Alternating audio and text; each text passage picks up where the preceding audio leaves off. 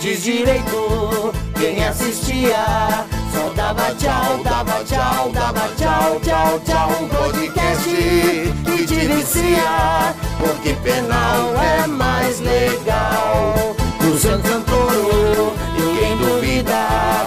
Que o penal é mais legal, é mais legal. Gal, gal tem o penal e tem o resto, porque o penal é mais legal.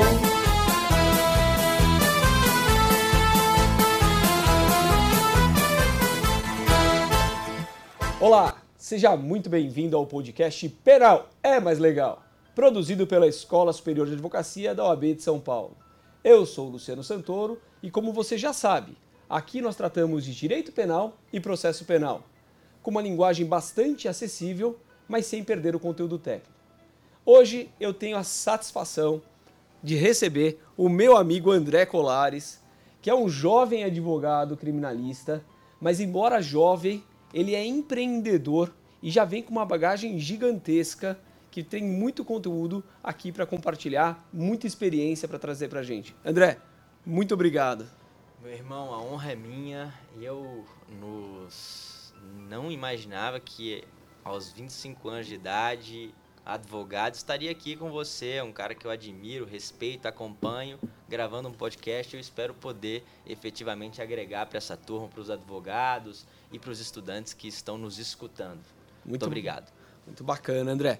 É, meu caro, conta um pouquinho dessa sua trajetória, até você chegar aqui, aos 25 anos, chegar aqui na OAB de São Paulo, tá aqui no nosso estúdio, gravando um podcast.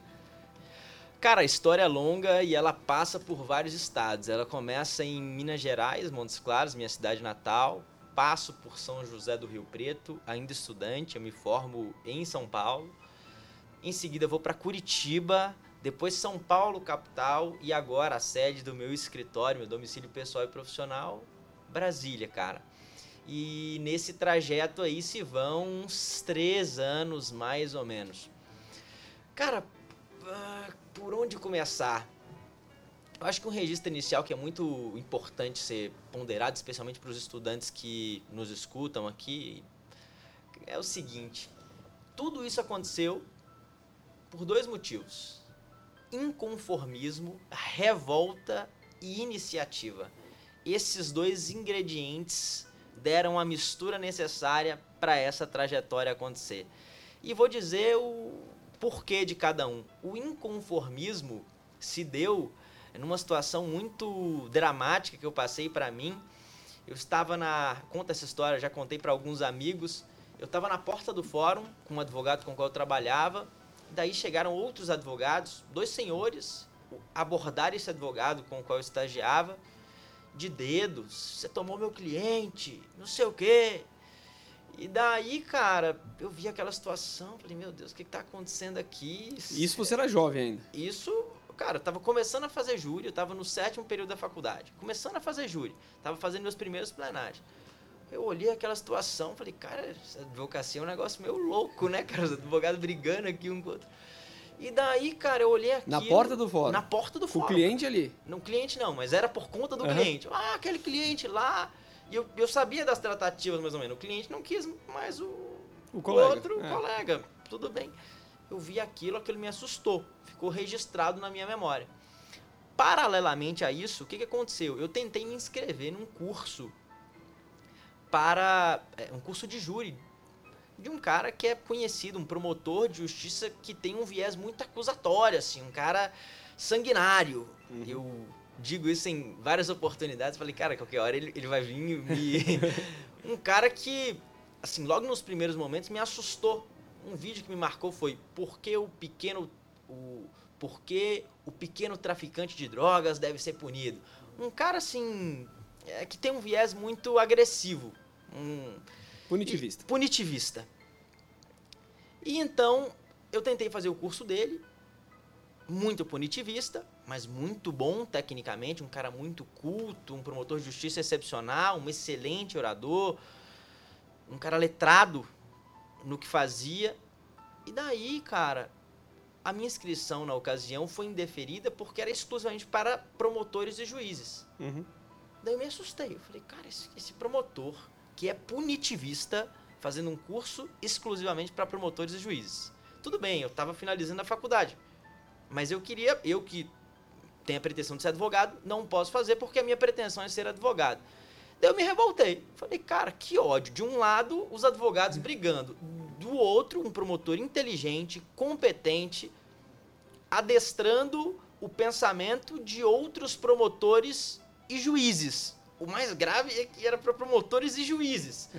E daí eu falei, cara, isso não pode ser assim. E eu me revoltei. Cara, essa minha revolta fez gerar o Mind Juice, que é o projeto que eu estou à frente nesse momento, e me abriu todas essas portas, cara. Essa revolta, com essa, essa situação, essa dicotomia. De um lado, canibalismo profissional. Do outro, um punitivista adestrando novos pensadores do direito.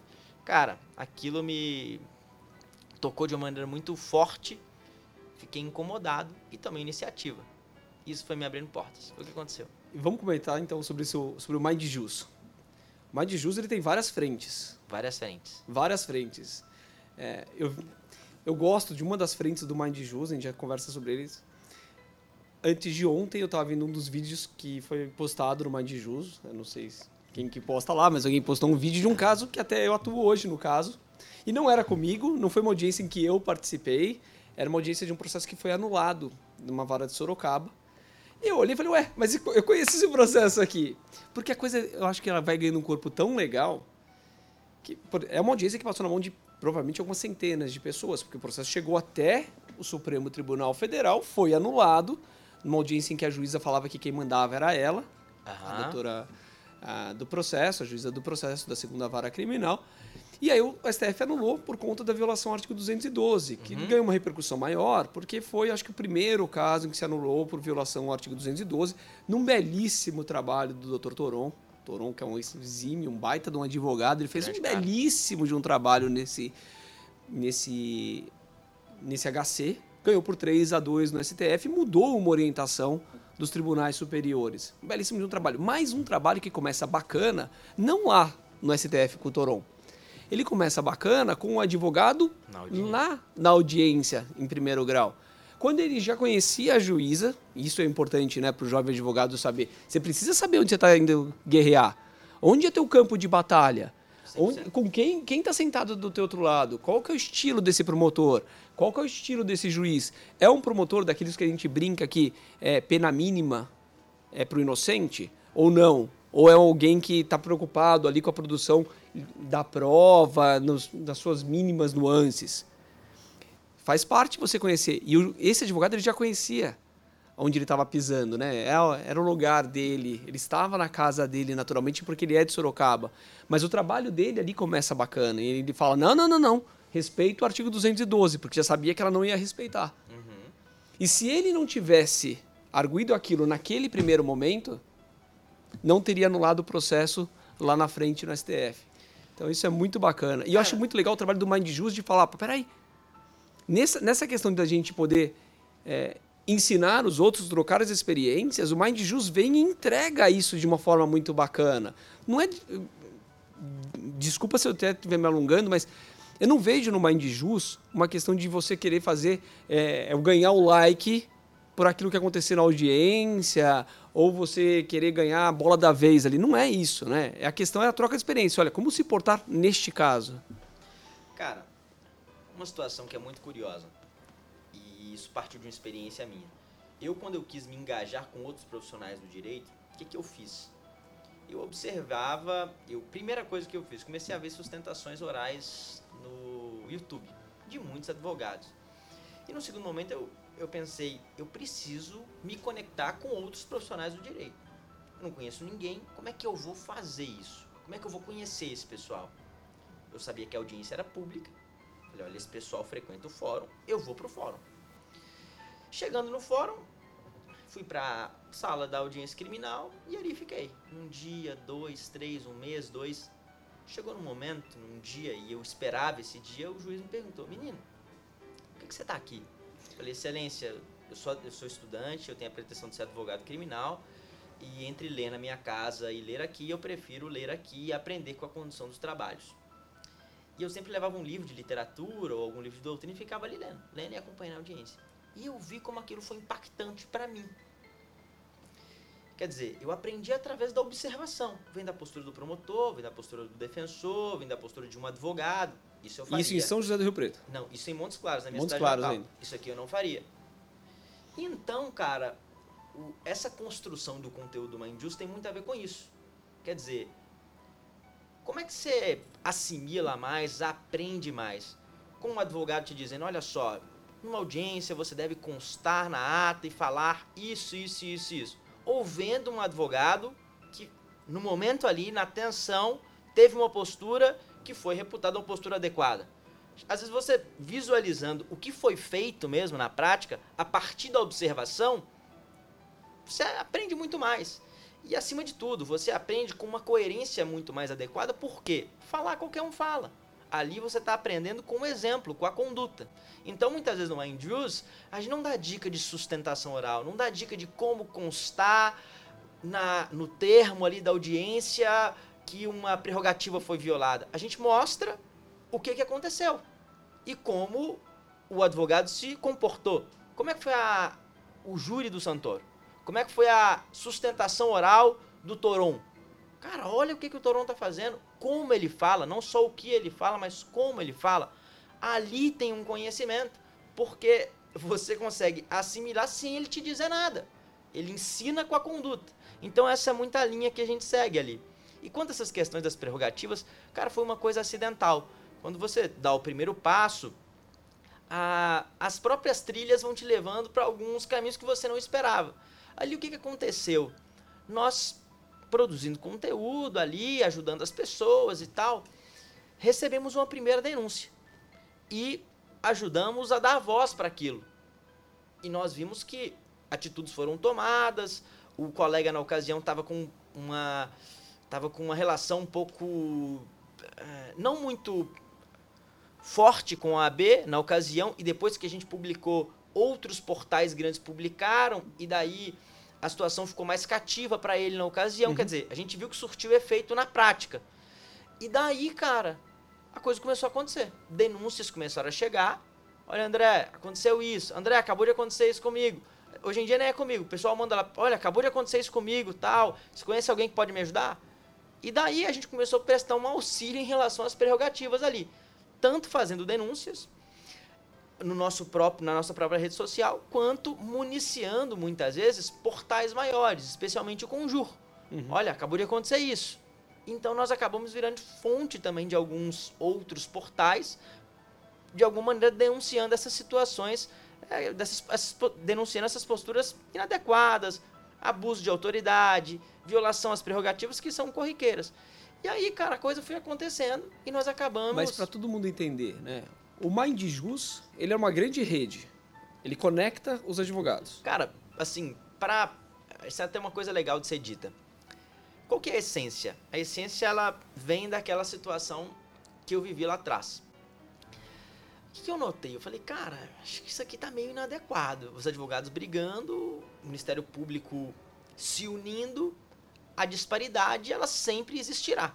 Porque se de um lado nós temos um exército que briga entre si, e de um outro lado nós temos um exército organizado em busca de metas institucionais, haverá disparidade. Não há possibilidade de uma briga de igual para igual.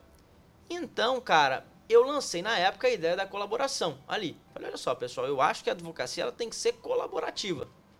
Acho que eu- hoje eu vejo como uma questão óbvia, mas para advocacia me parece que Mas não foi é tão você que óbvio. extrai esse, esse termo, não foi? Cara, eu Advocacia colaborativa, já me vem à mente o André. Sim. Não vem o Mind Cara, Jus. eu não sei de outra pessoa que tenha falado isso antes, assim, acho que eu popularizei. Talvez outras pessoas tenham falado, mas eu falei com mais intensidade, sabe?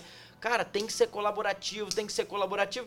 E comecei a dar exemplos disso e viver exemplos em relação a essa situação. Cara, você tem muitos parceiros profissionais que são advogados. E eu tenho muitos também. Situações que eu vi, vi e vejo acontecer.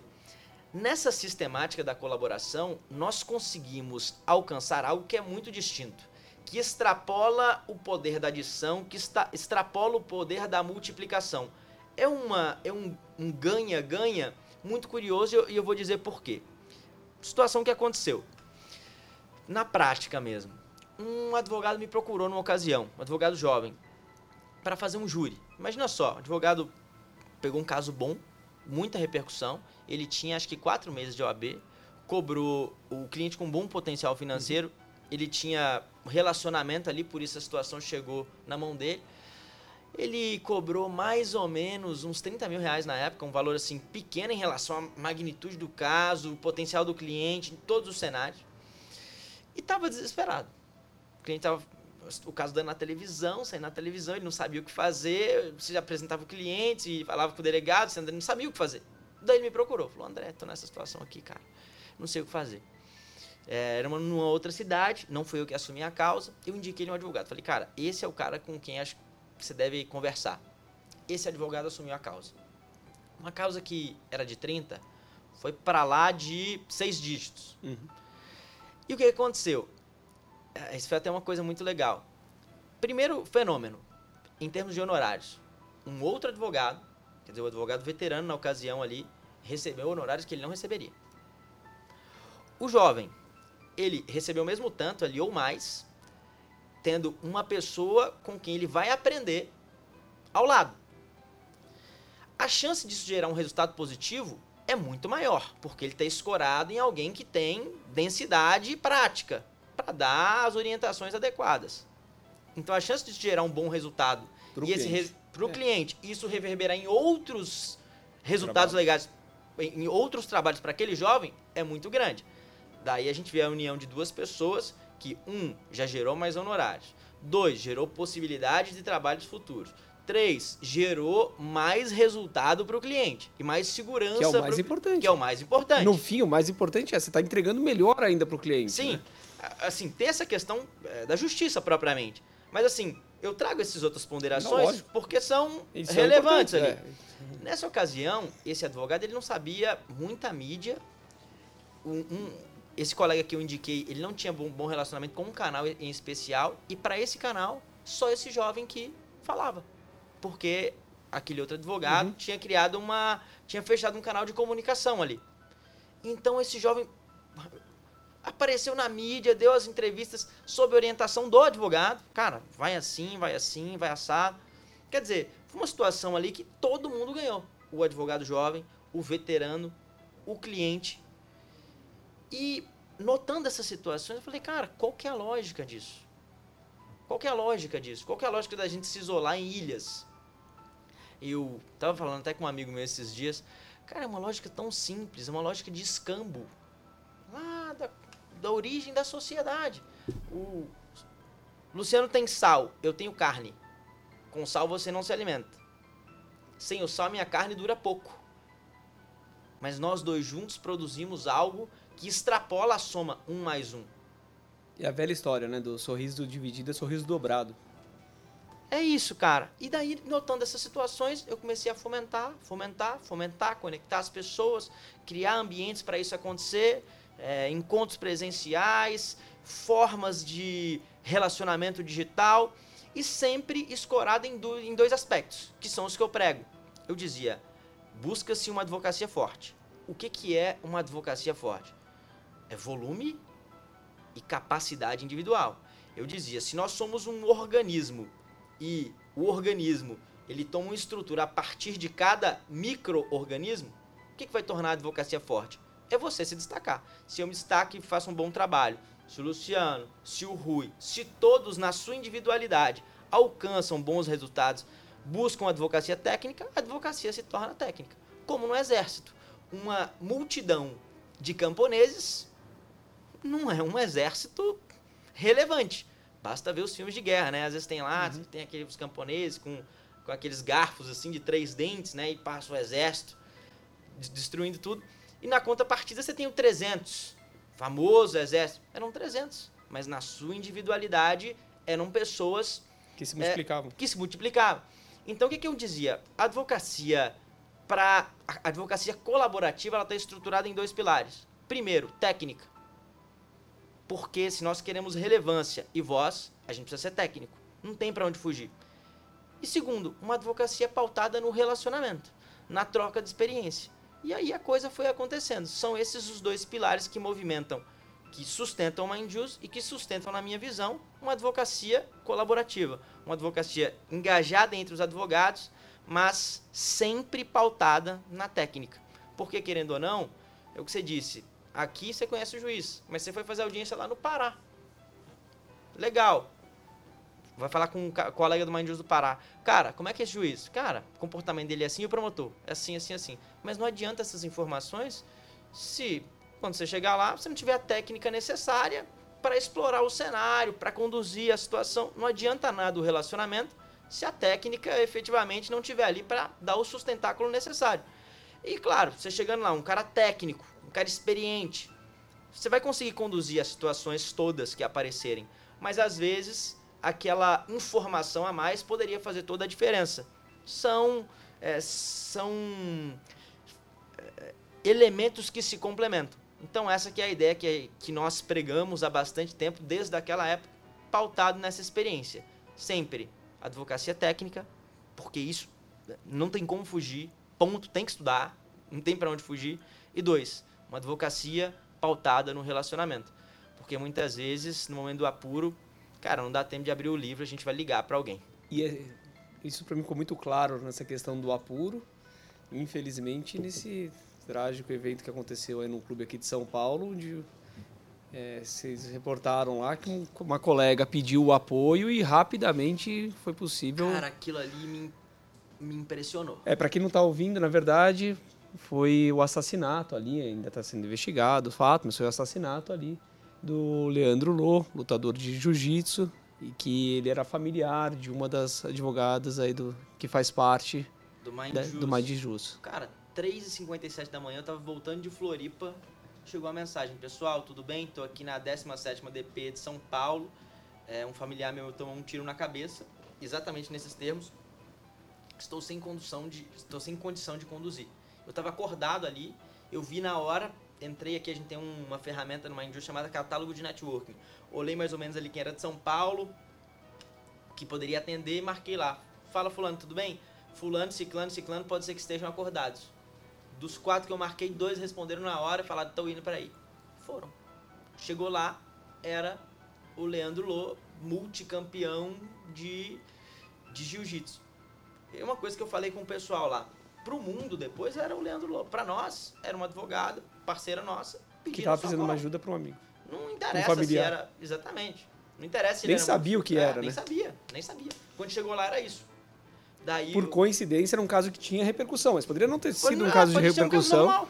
Um e caso dois sem- colegas estavam indo lá ajudar, prestar toda assistência. E esses colegas continuaram no caso depois. Não continuaram, cara. Não continuaram. Assim, situação curiosa. Um colega foi policial civil aqui em São Paulo um tempão. Então chegou ali, já foi uma pessoa é, que, não, que foi bem recebida de alguma maneira. Porque pelo relacionamento que criou, um cara super legal, inteligente, cativo. Então isso foi uma coisa legal. O ambiente já ficou mais tranquilo ali.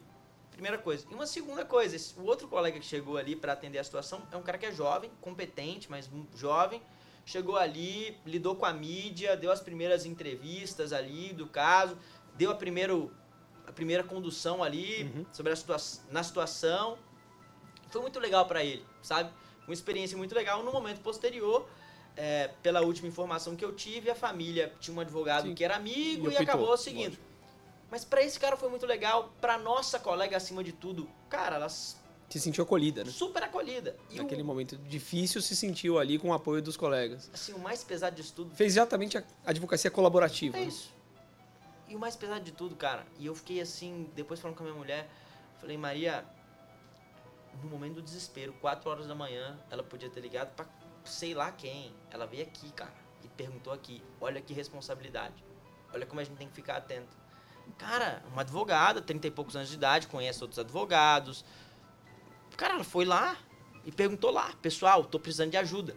Quer dizer, ela sabe que aqui ela tem com quem contar. Olha que responsabilidade. Olha o, o que nós criamos na cabeça das pessoas que confiam na gente. Ela, eu posso ligar lá porque eles vão me atender. Porque a gente criou isso, atendendo, ajudando, ajudando atendendo, ajudando. Nós criamos essa confiança. Então isso é uma coisa muito legal, sabe?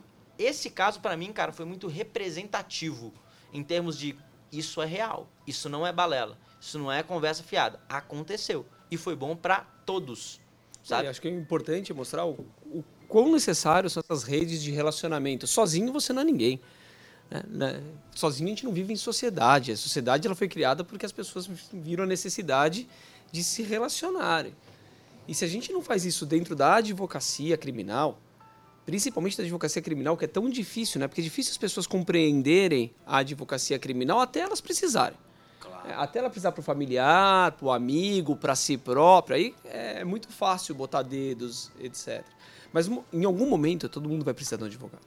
É isso, cara. Em algum momento vai precisar do advogado, vai precisar do advogado criminalista, e a gente vai estar tá lá, porque é o que a gente faz, né? É o que a gente gosta de fazer, defender direitos, defender, ajudar as pessoas, às vezes do lado da vítima, muitas vezes do lado do réu, sentado ali, né, no, no último degrau, como já diria Canelucci, ao lado do réu, sempre ao seu lado, que, que faz a gente transformar essa advocacia como uma missão mesmo de vida, né? É uma missão nossa de vida e eu acho isso fundamental. Mas para a gente encerrando aqui,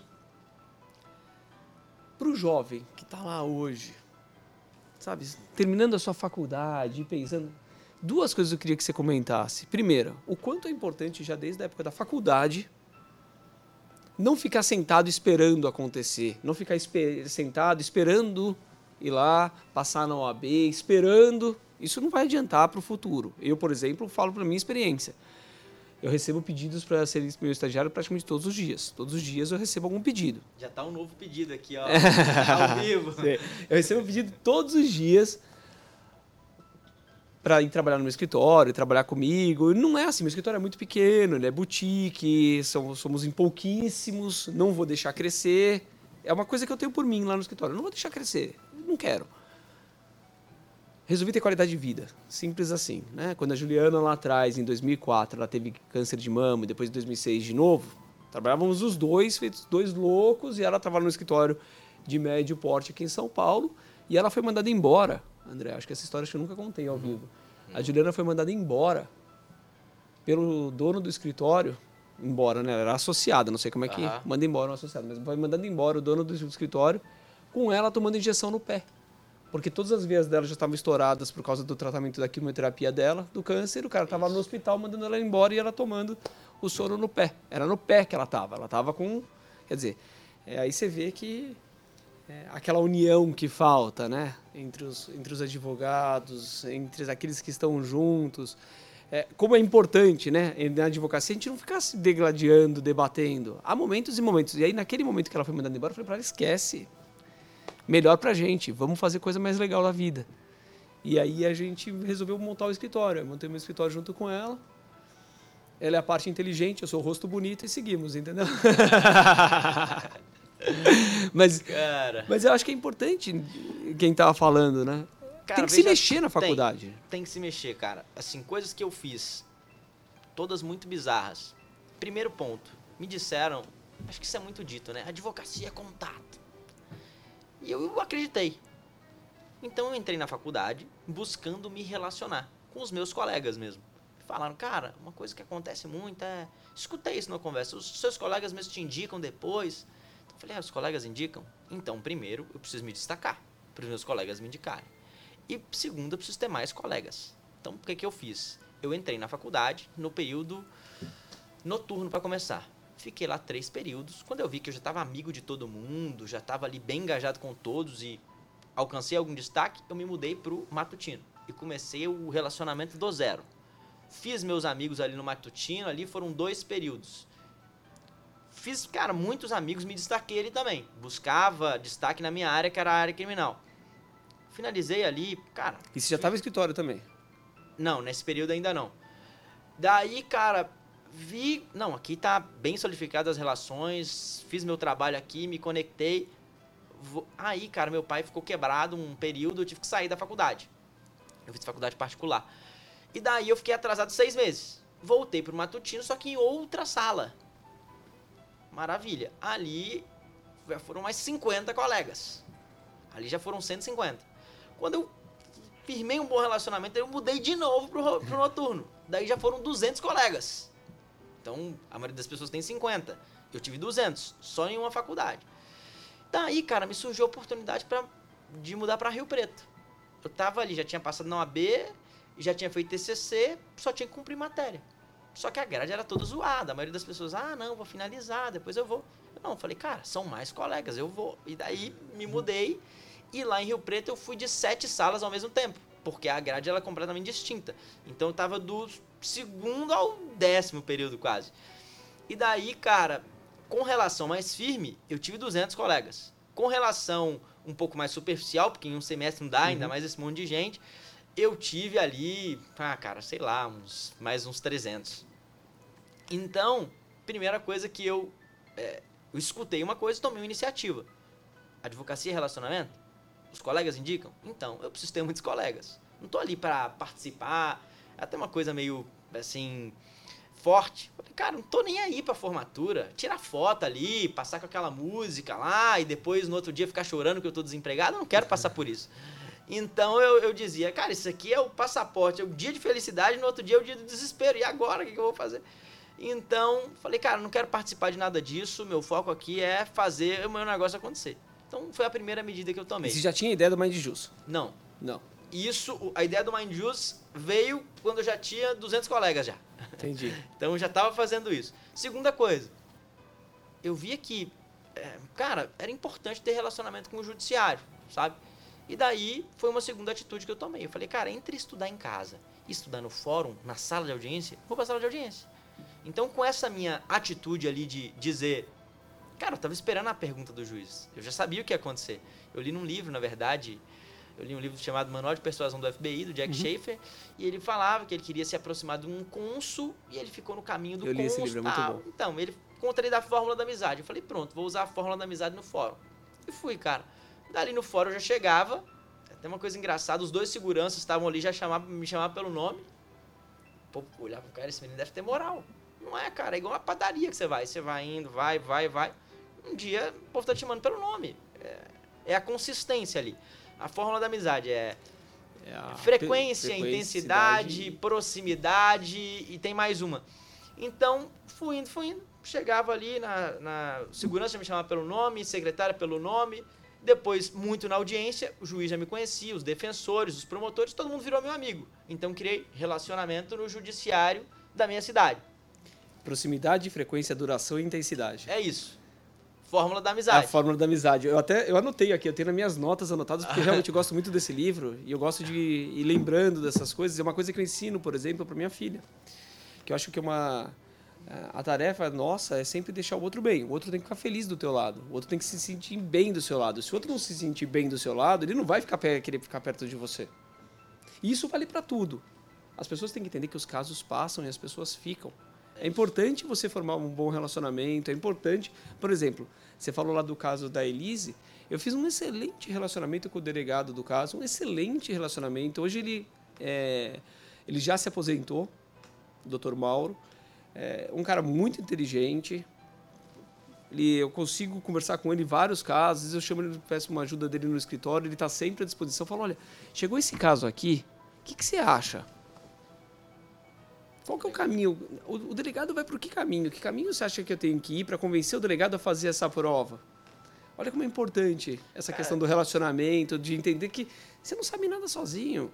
A não ser que você crie um bom relacionamento, tenha uma equipe de apoio ali do teu lado, é, é muito difícil. Realidade. Isso é uma realidade, cara. Hoje em dia, os juízes, especialmente os promotores, ficaram meus amigos. Dois em especial. Dois caras excepcionais.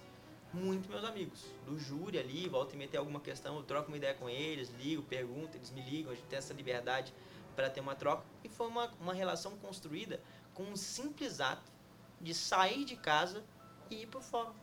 Tão objetivo. E ficar lá, todo dia. Depois eu fiz a mesma coisa no júri.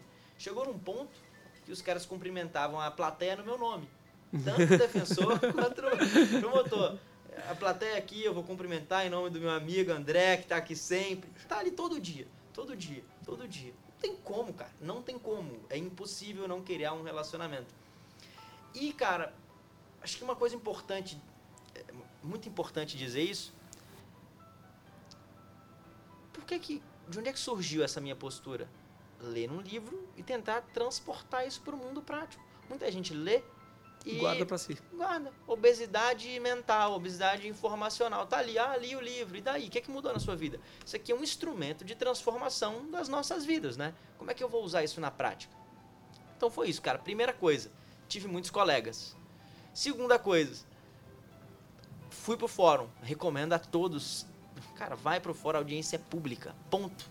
Eu sempre falo isso meus alunos. Não tá fazendo nada, vai pro Vai fórum. pro fórum. Vai assistir audiência, vai ver um júri, é legal. É isso. Quer dizer, não vai pro fórum previdenciário que ninguém é, merece. daí não dá. Não vai lá ver programa do Ratinho em fórum vara de família. Até porque não pode entrar porque tem segredo. É, Vai dá. pro fórum criminal que é sempre muito mais legal. Muito legal. Muito cara. melhor. Então essa foi uma segunda medida. E uma terceira medida, cara, é eu, o meu pensamento na época. Eu dizia que eu pensava na realidade, cara, qualquer coisa que eu fizer aqui vai ser muito legal.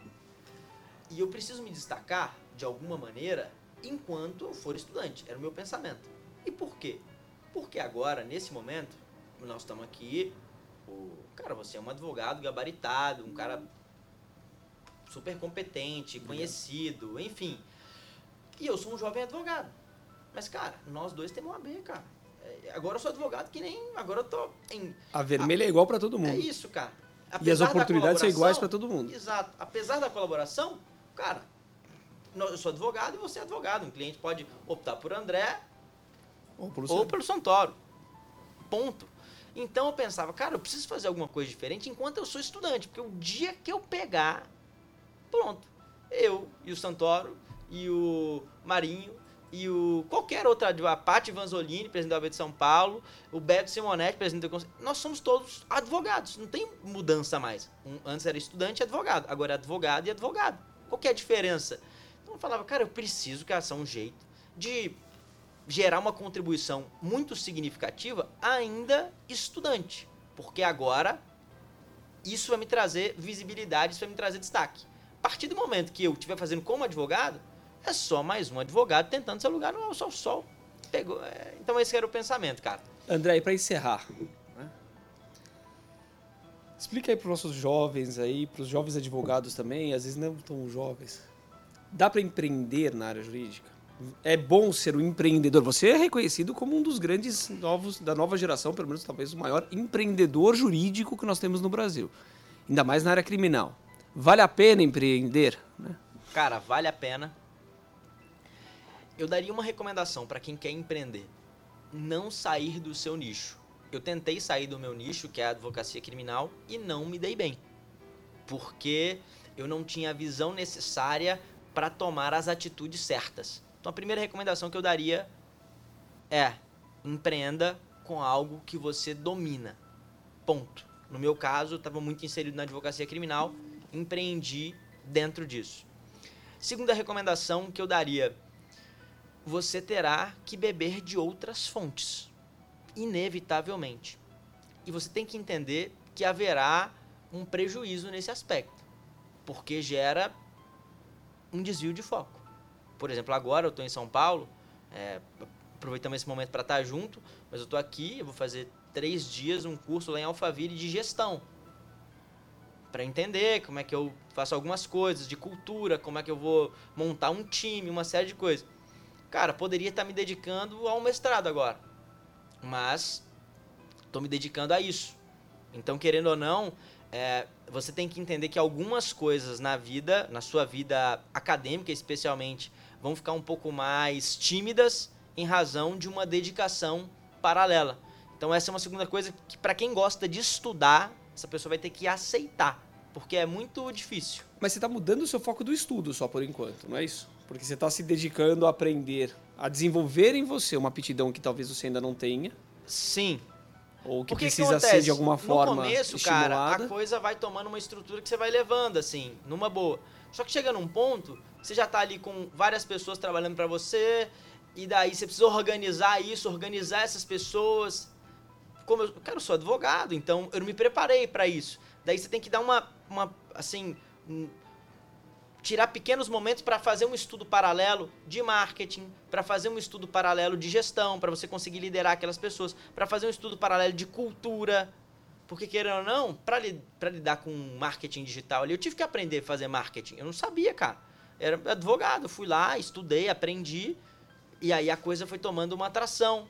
Então, e é bacana, porque você olha uma postagem do Mind Jus, por exemplo, você já consegue identificar que é do Mind Jus. Sim. Às vezes eu recebo por WhatsApp uma foto, alguma coisa, eu sei, que, eu sei que é do Mind Jus porque eu já consigo identificar o marketing que você fez, com é. o laranja, com o preto, com aquela identidade própria de vocês. Exato. Isso é muito bacana. Então o que, que eu diria para quem quer empreender, cara? Um, empreenda no seu nicho. Dois, comece. Progrida depois você vai buscar organizar a casa tentando conciliar com a sua atividade principal. Três, cara, não se abale emocionalmente nos momentos que você estiver buscando em outra área do conhecimento um recurso para tocar aquela situação. É normal, só que dá uma neura. Você fala, cara, isso aqui, pô, vou ter que aprender isso aqui do zero, não sei nada disso tal. É meio chato. Mas são pequenos momentos. É um pequeno desvio ali, daí você já volta e as coisas é, retomam ali o curso. E quatro, cara, o que, que é mais legal? É, você consegue fazer um trabalho que impacta muitas pessoas. Isso é que é o mais legal. Empreender, eu, eu costumo dizer, eu trabalho, sou advogado e também trabalho pela e para a advocacia. Você acaba inspirando muitas pessoas, você acaba impactando muitas vidas muitas vezes muito além do que você conseguiria fazer no caso concreto para um cliente apenas, você acaba também tendo oportunidades muito distintas. Eu, por exemplo, cara, sou um cara novo e tive muitas oportunidades de me conectar com muita gente, fazer muita coisa que muitos jovens advogados não tiveram. Por quê? Porque eu fiz algo diferente. E isso é uma, uma um privilégio que empreender dá. Basta ver, cara, muitos empresários jovens que ganham holofotes mundiais pela transformação que geraram. E uma última coisa que eu queria dizer sobre empreender, cara. Empreender é transformar. O foco não pode ser, ah, vou ganhar grana com isso. De verdade. Você tem que estar estruturado e arrimado num propósito. Por quê, cara? São altos e baixos. E quando tá na baixa, o que te mantém de pé é o propósito. Quando tá na alta, não. Daí outras coisas te estruturam. Mas nos dias difíceis, no momento da dificuldade, ali quando você tá sem grana, um negócio dando prejuízo, o que te faz continuar, assim como é na advocacia no início, é o propósito. Cara, mas eu acredito nisso aqui. E Muito quando bacana. você acredita de verdade, outras pessoas visualizam aquilo e, cara, há uma aderência. Quando as pessoas visualizam verdade naquilo, há uma aderência. É como no começo do escritório de advocacia, né? Eu falo isso para as pessoas. Nem sempre será um escritório de advocacia de Doriana. Nem sempre vai ser aquele dia feliz, vai ser aquele momento onde você vai postar ali que tá todo mundo feliz. Não, na maioria dos nossos momentos são momentos difíceis, são momentos que você quase infarta. É. São momentos em que você ali tá suando frio ali, Verdade. com o problema na tua mão, porque ninguém liga pra gente para dar uma boa notícia. Eu já falei isso, até brinquei isso numa, num podcast lá do Maurício Meirelles, mas ninguém liga pra gente para dar uma boa notícia. Não. Ninguém. As pessoas ligam pra gente para trazer um problema pra gente resolver. Sim. A gente pode ligar para a pessoa para dar uma boa notícia quando a gente resolve o, o, problema dela. Só que eu acho que é isso que a pessoa tem que entender, principalmente quando começa com o escritório, quando monta um negócio ligado à área do direito. O começo é difícil.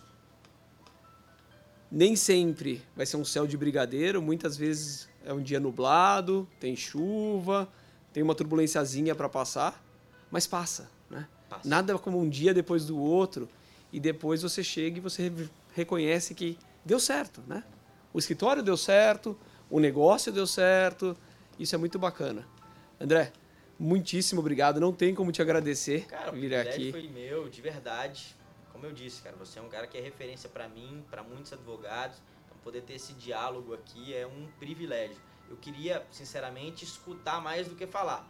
Mas como você estava me provocando aqui, eu, eu era o convidado, daí eu eu acabei falando não, mais. Pelo mas, contrário, cara... hoje para ensinar empreendedorismo só você. Ainda mais empreendedorismo na área criminal, a, a, lançar uma questão nova, a lançar a advocacia colaborativa. É, você criou isso. Eu tenho certeza que eu estou aqui na frente é, de um dos maiores nomes da advocacia criminal desta geração.